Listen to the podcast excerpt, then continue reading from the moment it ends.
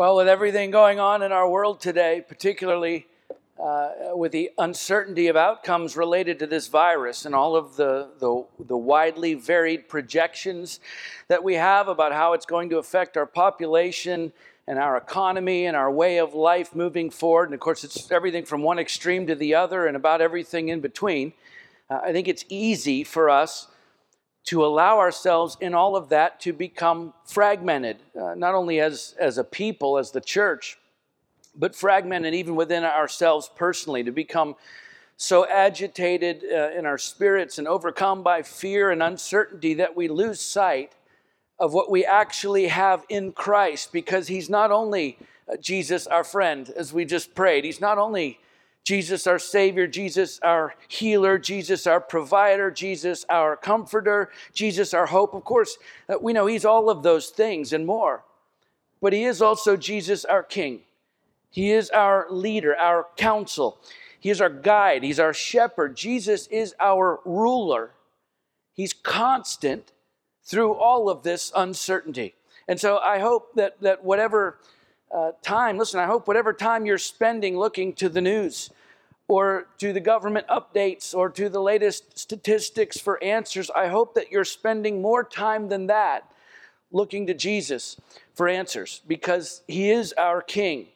He's the one we're supposed to be looking to for what to do next each day, which, to be honest, uh, is not always what we expect. Yet, I think sometimes as Christians, because we have a relationship with Jesus and we have, of course, His Word, and there, therefore we know things about Jesus. I think sometimes we assume that we know what to expect from Him in any given situation without actually asking Him first. And the problem with approaching life that way, especially when times are hard, is that just as life isn't always predictable, well, neither is He. Case in point, one, one of the Apostle Paul's missionary journeys, the natural path for him to take at the time when he was leaving Antioch was to go through Asia and preach the gospel in that region as he was doing everywhere he went. And yet, Luke tells us in Acts 6 6 that the Holy Spirit forbade Paul and his companions from speaking the word in Asia. Well, why? Right? Did, uh, didn't the people in Asia need the gospel too? Of course they did. So, why did the Holy Spirit tell Paul not to go there and preach the gospel? Well, the answer is we have no idea, which is the whole point. Sometimes what our King wants us to do today is not what we would naturally predict or think we would naturally do because we serve a King who is not always predictable, which means your life, when you're truly following Jesus, your life will not always look like you think it will. And the greatest example that we have of that, of course, is Jesus himself, who lived such an incredibly unpredictable and unexpected life that it seemed foolish to the world, which means when you follow him, uh, sometimes your life is going to look foolish to the world too. And if you need proof of that, all you have to do is turn to Scripture, where there are as many as 400 ancient prophecies in the Old Testament concerning the Messiah. And for centuries before the Messiah actually came to the earth as a man, the Jews who uh, they were not only watching and waiting for him to come, but they were also diligently learning and teaching one another those same scriptures that described him and how he was going to come. Okay? So so they knew more about him than anyone else on the earth at the time. And yet when he finally did show up, the vast majority of them missed it completely. They didn't recognize the very person that they had fashioned their entire lives and culture to reflect. And despite the profound and undeniable impact that Jesus has had on the earth since, it remains true that the majority of the, uh, of the Jewish community and humanity in general continues to overlook the person and ministry of Jesus as the Messiah. And so, for the religious Jews, for instance, they're still waiting for the Messiah to come. 2,000 years after Jesus' arrival on the earth.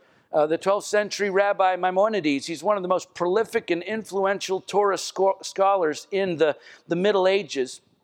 He wrote in the Mishnah Torah concerning the Messiah anyone who does not believe in him or does not wait for his arrival has not merely denied the other prophets, but has also denied the Torah and Moses, our rabbi.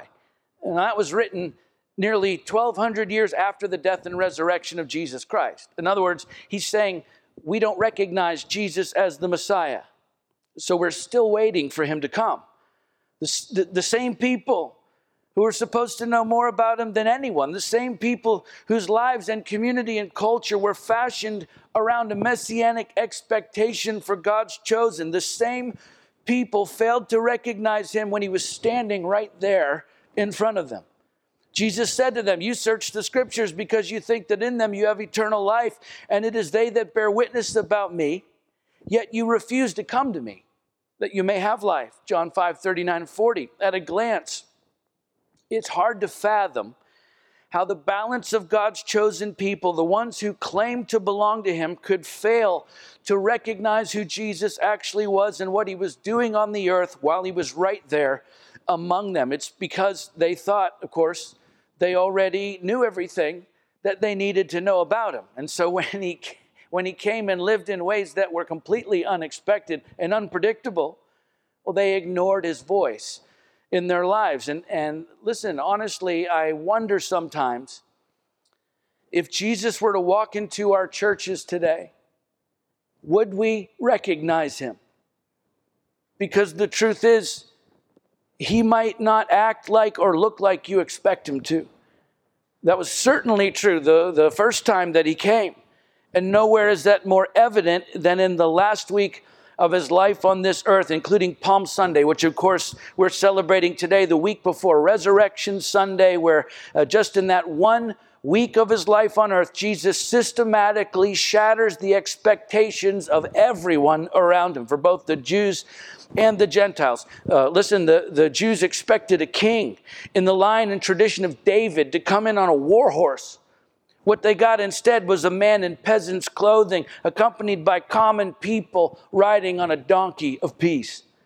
They expected validation as God's chosen people.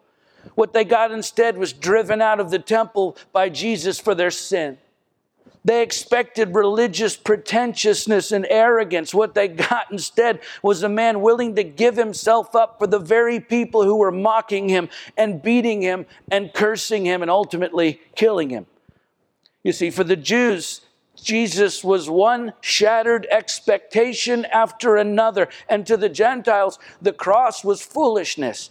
In Acts 17, we find the Apostle Paul in Athens teaching the gospel of Jesus Christ to the Gentiles, but it was foolishness to them because the Gentiles believed in human reason above all else. As George Renault put it, reason tells you that babies aren't born to virgin girls. Reason tells you that God doesn't become flesh. Reason tells you that Almighty God will not allow puny men to nail him to a cross.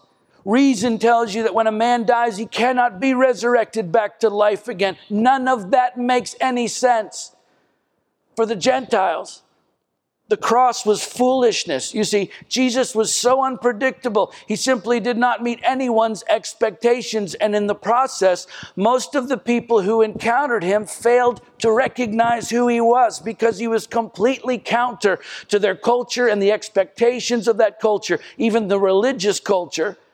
And the, and the truth is, I'm not sure much has changed in that regard. Right? There are plenty of professing believers today who are more interested in uh, winning theological arguments based on God's word than they are winning people's hearts based on God's will, which is exactly what the Pharisees love to do.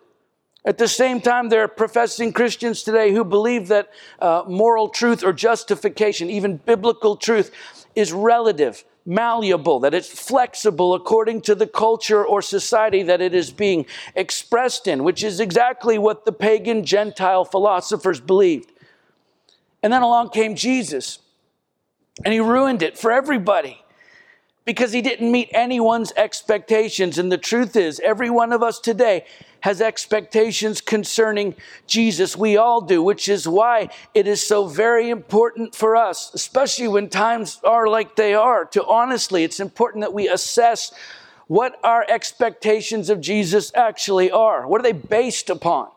Right? Are your expectations of Jesus Christ based on popular sentiment about him or religious traditions or even your own preferences about what you want God to be like? Because if they are, then when hard times visit us as they are now, listen, you can become so spiritually fragmented and frustrated with a God who isn't responding the way that you want him to. Or are those expectations of Jesus based on how he actually lived his life and what he actually taught along the way and what he's actually saying to us today? Because often, when you peel back the layers of expectations that we all have about Jesus, you will find that so much of what we hold to be true about him is based on things that we've been told our entire lives about him by others, some of that which may or may not be entirely true, or, or based on religious traditions that may or may not have their roots in Scripture or on popular culture that constantly, of course, wants to tell us how we should think about God, or listen, even our own preferences about how we would like for God to respond to our own needs. But I'm telling you, Jesus isn't just some kind of sage who came to spread a philosophy that affirms our positive feelings about ourselves. And he's also not just a religious leader who came to give us a better religion to follow either. No, Jesus is a king who came to establish his kingdom in the most unpredictable, unexpected way possible, which is what Palm Sunday is all about the revelation of Jesus, our King. And so today and next week, we're going to pause our sermon series in 1 Samuel and share these messages that we revisit each year as we recognize this profound day in the life of Christ. And in the process, uh, listen, let's allow some of our expectations about Him to be challenged in light of what He actually did and what He actually taught about Himself and what He's actually saying to us today, which may not only change how we view Jesus but it may well change how we view ourselves as well and how we live our lives in these unpredictable, unexpected times that we're living in today. So, we're going to be reading from the Gospel according to John, chapter 12, beginning with verses 12 through 15, which is the moment Jesus makes his triumphant entry into the city of Jerusalem just before the Passover feast. So, let's read it together. John 12, 12 through 15. The next day, the large crowd that had come to the feast heard that Jesus was coming to Jerusalem. So they took branches of palm trees and went out to meet him, crying out, Hosanna! Blessed is he who comes in the name of the Lord, even the King of Israel. And Jesus found a young donkey and sat on it, just as it is written Fear not, daughter of Zion. Behold, your king is coming, sitting on a donkey's colt. So devout Jews, were gathering in Jerusalem for the Passover feast as they had done each year. And verse 12 describes it as a large crowd. Uh, scholars, many of them, including the first century Jewish historian and scholar Flavius Josephus, actually estimated the crowd to have been over 2,700,000 people. So, so just try and picture that in your mind for a moment, which I think is hard, honestly, for some of us to do because when you think about what we see in the movies, right, and these cinematic renderings of this event, uh, we see Jesus comes riding in, surrounded by dozens of people lining a dirt road, and I think that's how we tend to imagine it in our minds, but in truth, it doesn't even come close to what this scene was actually like. Uh, the sheer immensity of the crowd gathered to hail the entrance of the one they were expecting to lead a revolt against their Roman oppressors. It must have been a staggering sight to behold over two million people, not just lining the streets, but covering the hillsides, waiting for Jesus to come in and cheering as he entered the city. And they're cutting palm branches from the trees and throwing them down on the road before him and waving them in the air because palm branches symbolize Jewish nationalism and victory in their culture. In fact, uh, images of palm branches were even stamped on the temple coins, dating all the way back from the time of the Maccabees during a seven year revolt from about 167 BC to 160 BC, when a Jew named Judas Maccabeus miraculously led Israel into victory over the Syrian occupation. And upon that great victory, the crowd celebrated by pulling palm branches off the trees and waving them in the air, signifying their military triumph over their enemies. And so it helps us to understand the mindset and expectations of these two plus million Jews toward Jesus as he's riding into the city that day while they once again wave the palm branches in the air. It's also why, of course, it's called Palm Sunday. And in anticipation of Jesus leading a military revolt against the Roman occupation, they're also shouting a couple of verses from Psalm 118. It's one of the Psalms of Ascents as they throw the palm branches down before him and again wave them in the air. And we know from, uh, we know from Luke 19 that shortly after this, Jesus weeps over Jerusalem.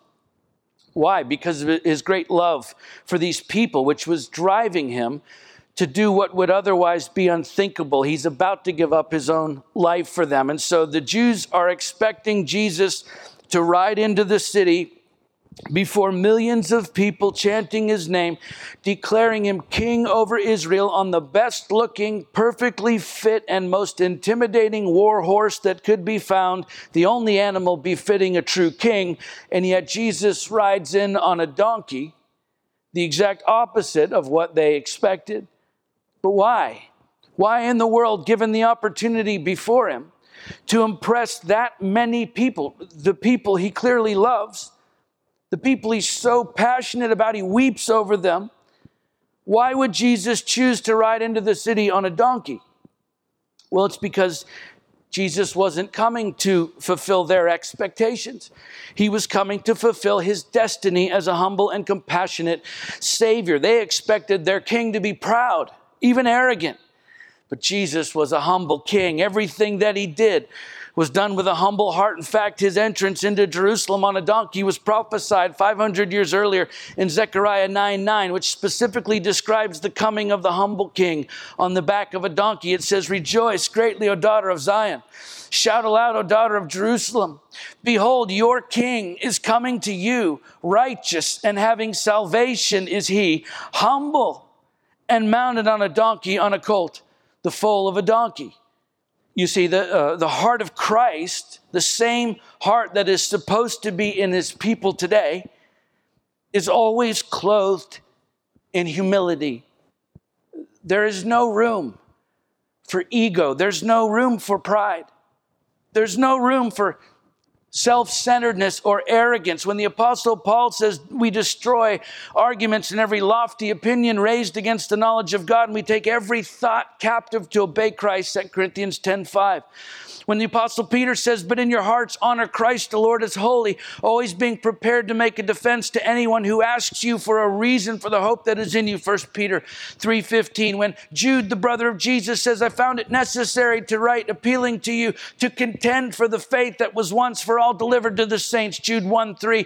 They're all talking about winning hearts not just winning arguments. In fact, if you go back and read each one of those scriptures in their larger context, they all talk about showing humility, gentleness, respect, and mercy in the process.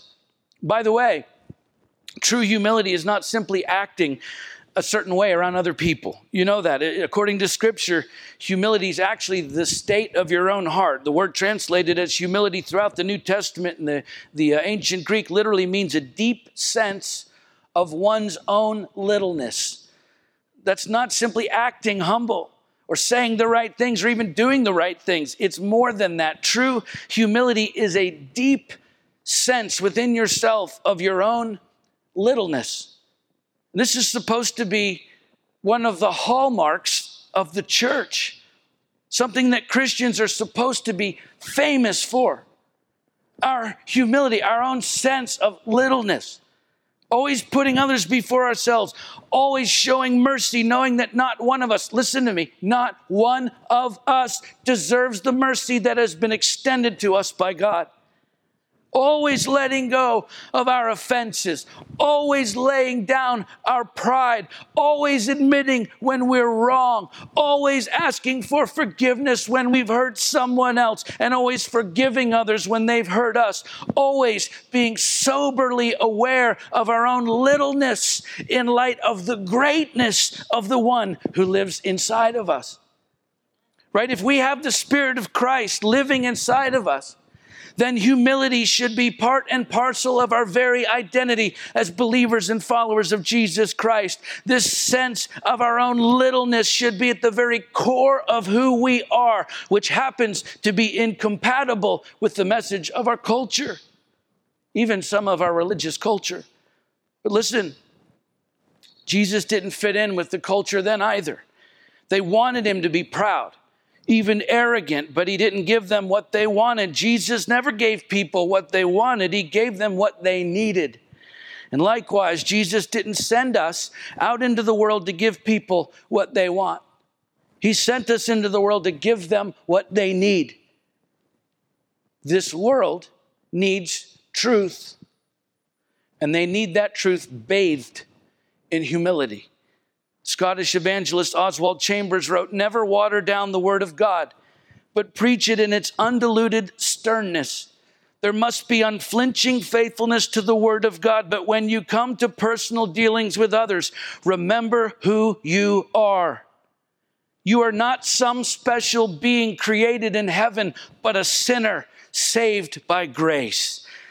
The world needs the truth, undiluted, and they need it bathed in humility because look, you can speak absolute truth to lost people, but if that message is spoken out of pride and arrogance, the only thing that they will see in that message from you is you. Because pride points people back to yourself.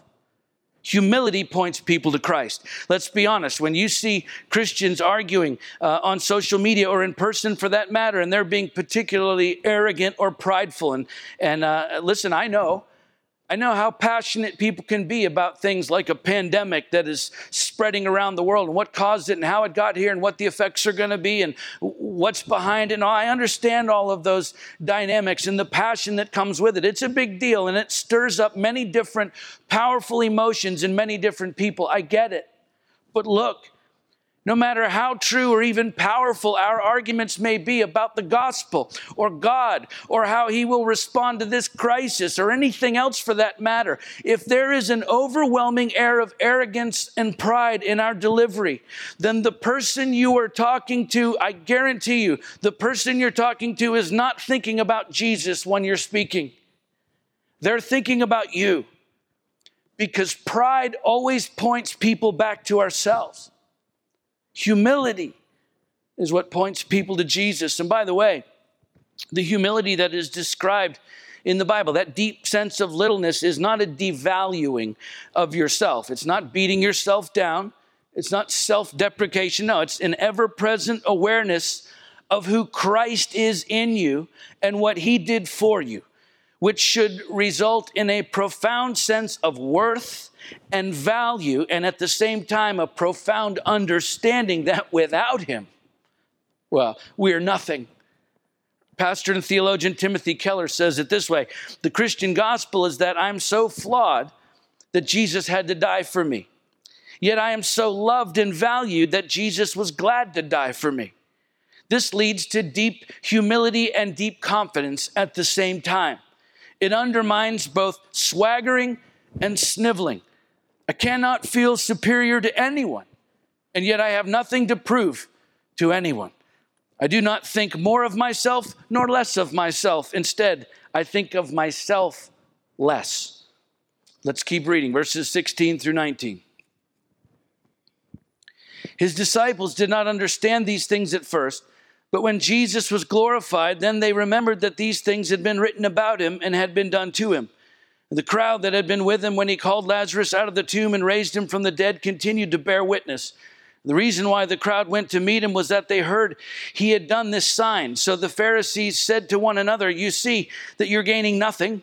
Look, the world has gone after him.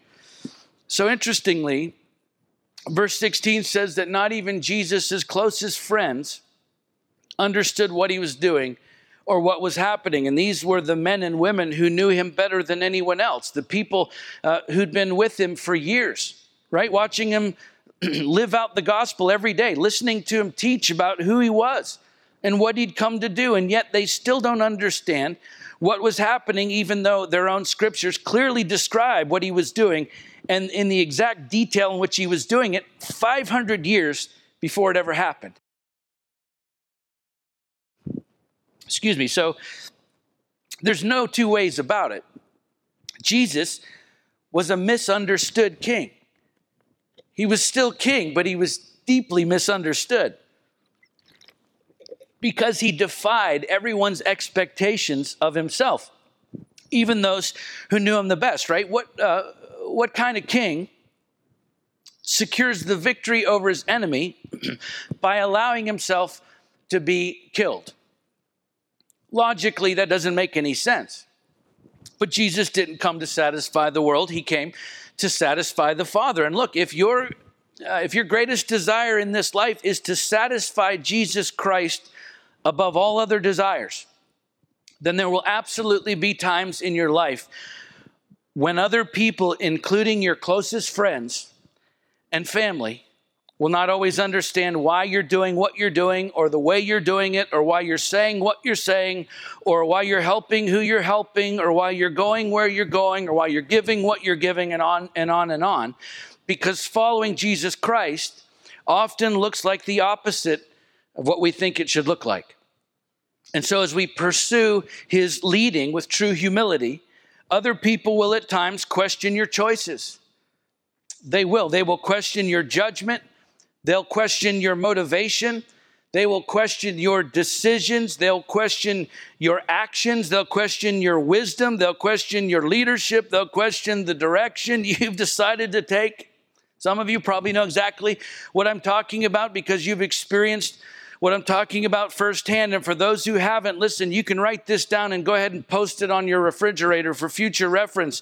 If you are truly following Jesus Christ, there will be times in your life when you will be deeply misunderstood by other people, even those who you're closest to. It is a fact that I've experienced in my own life and was clearly evident in Jesus' life.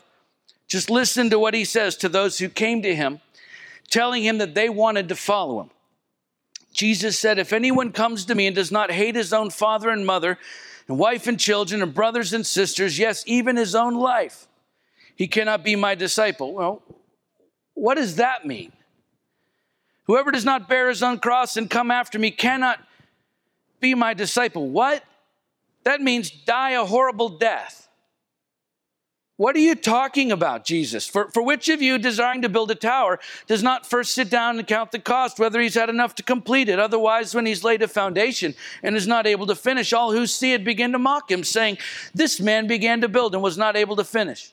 Or what king going out to encounter a king in war will not sit down first and deliberate whether he's able with 10,000 to meet him who has uh, come against him with 20,000? And if not, while the other is yet a great way off, he sends a delegation and asks for terms of peace.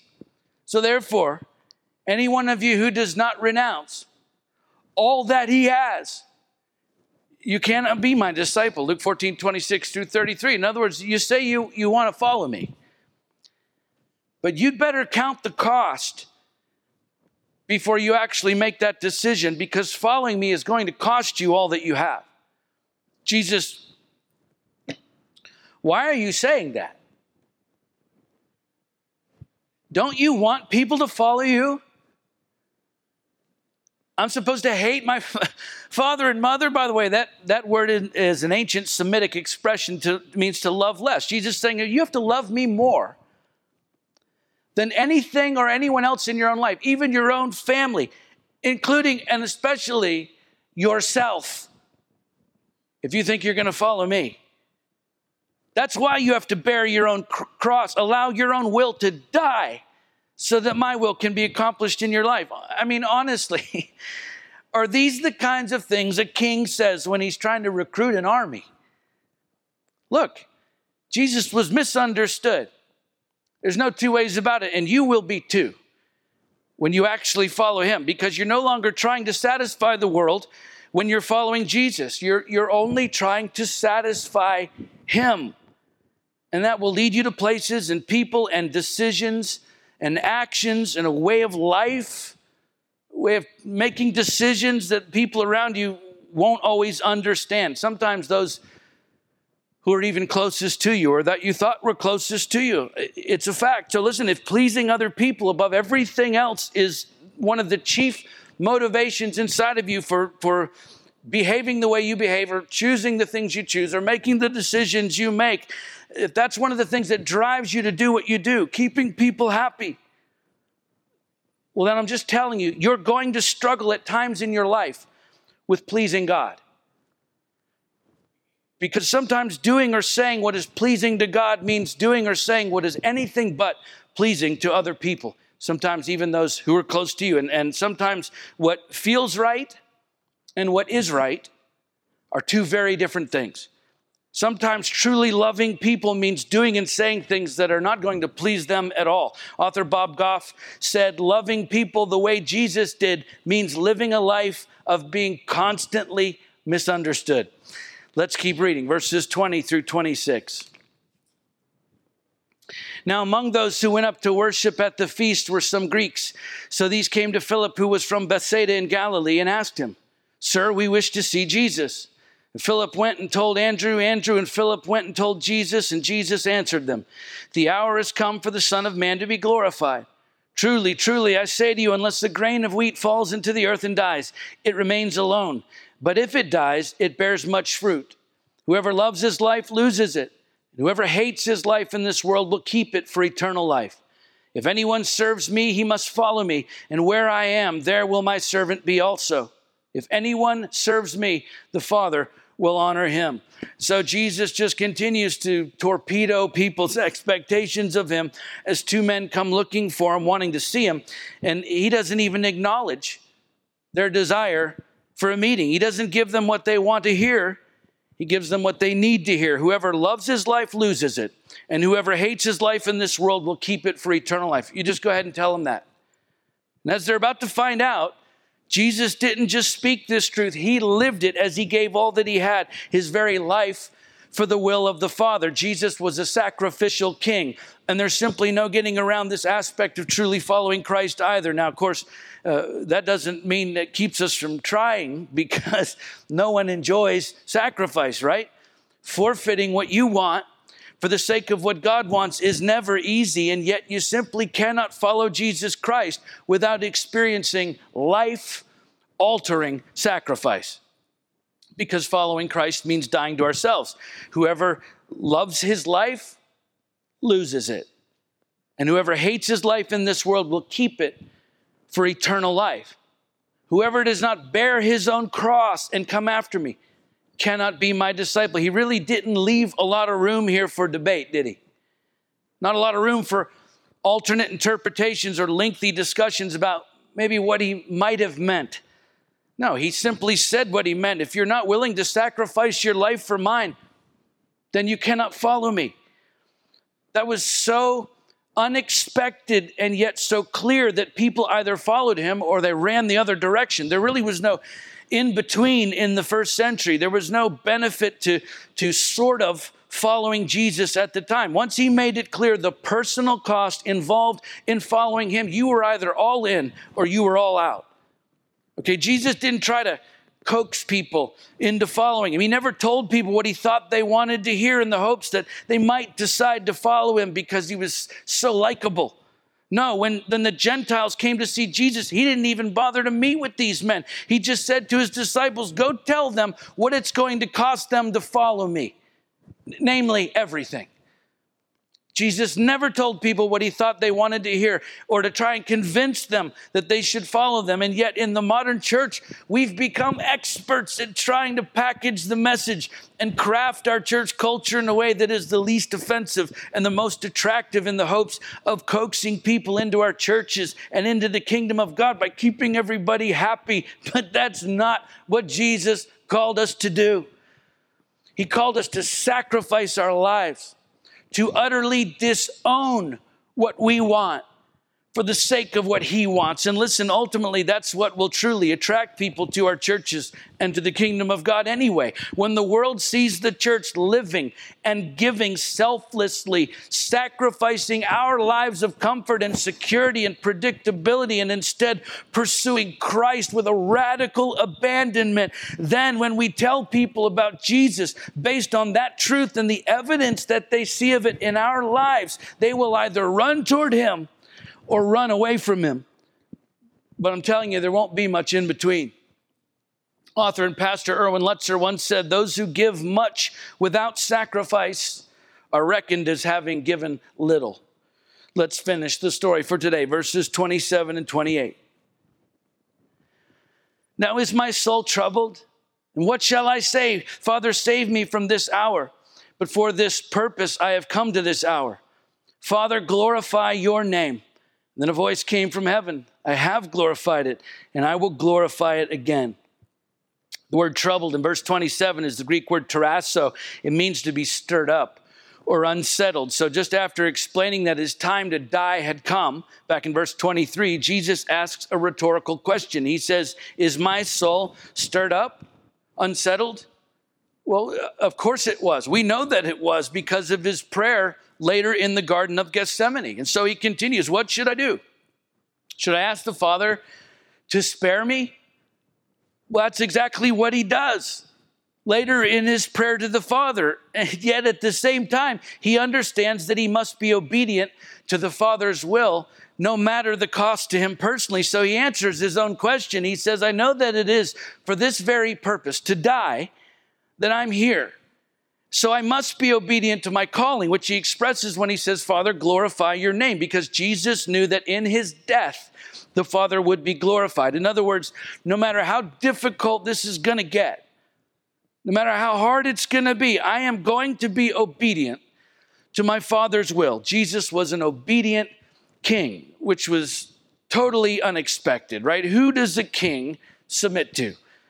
Who does a king answer to? Who does the king obey? And yet Jesus denies his own will in obedience to the Father's will in the Garden of Gethsemane. Just before his crucifixion, Jesus prayed, Father, if you're willing, remove this cup from me. Nevertheless, not my will, but yours be done. Luke 22, 42, Jesus denied his own will in order to satisfy the Father's will, which is the very picture of obedience. And of course, if you've been following Jesus for any amount of time at all, you already know how difficult that can be. It's so hard sometimes to deny what we want in deference to what he wants. But Jesus could not be clearer on the matter. He said, Why do you call me Lord, Lord, and not do what I tell you? Luke 6 46. In other words, don't, don't go around calling me your Lord if you don't do what I tell you if you refuse to obey my commands, clearly I'm not your Lord. Okay, confession without obedience is worthless. It means nothing. Jesus said, Not everyone who says to me, Lord, Lord, not everyone who confesses me as Lord will enter the kingdom of heaven, but the one who does the will of my Father who is in heaven. Matthew 7 21. He also said, My mother and my brothers are those who hear the word of God and do it. Luke 8 21 and Luke 11 28, he said, Blessed rather are those who hear the word of God and keep it. Confession without obedience is worthless. And it's not that, listen, it's not that following the rules is what saves us, not at all. The people of God tried that in the Old Testament and proved unequivocally that we will never be able to follow enough religious rules to be saved. We are saved by His grace through our faith alone, period. Full stop. Obedience is simply one of the evidences, one of the proofs that we are actually following Jesus Christ, that He is actually our Lord. Not perfection, but a genuine desire and ongoing effort to obey the Word of God and the calling of God in our lives. That's how when we say, Lord, Lord, it means something because there's evidence of it in our lives, which is what Jesus, our King, demonstrated for us by His own actions, which was not only unexpected, by the way, uh, it was downright shocking that this king, this Messiah, this Savior who, who would come to the earth as a man in such humility, knowing he would be so misunderstood, and yet he sacrifices everything in obedience to the Father's will, which, by the way, troubled him deeply. Right after praying, Father, not my will, but yours be done, Luke says, in being in agony.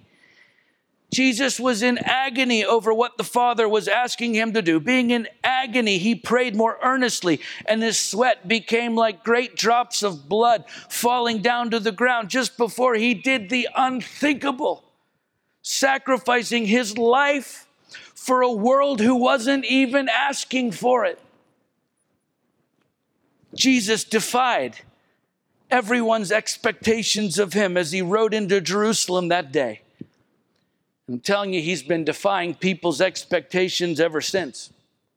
And look, the world today doesn't need a less offensive or a more culturally acceptable version of Jesus. They just need Jesus. The same Jesus who offered people what they needed instead of what they wanted. The same Jesus who lived to satisfy the Father instead of those around him. The same Jesus who gave up his own life to save others. The same Jesus who denied his own will in obedience to his calling. He lived a life that no one expected, and yet he is calling you and me to live that very same kind of life today no matter how bad our circumstances may be or may become, because His word never changes no matter what we are afflicted by, and He never changes no matter how much we do. Which means we don't live our lives according to what the news says or politicians say or our fears tell us or even what our own personal preferences may be. No, we live according to the calling and command of our King, Jesus Christ. And look, sometimes people won't recognize you when you live that way, which is okay because they didn't recognize Jesus either. Because his life, listen, Jesus' life had absolutely nothing to do with satisfying other people's expectations from him. And you know what? Neither does yours. Let's pray.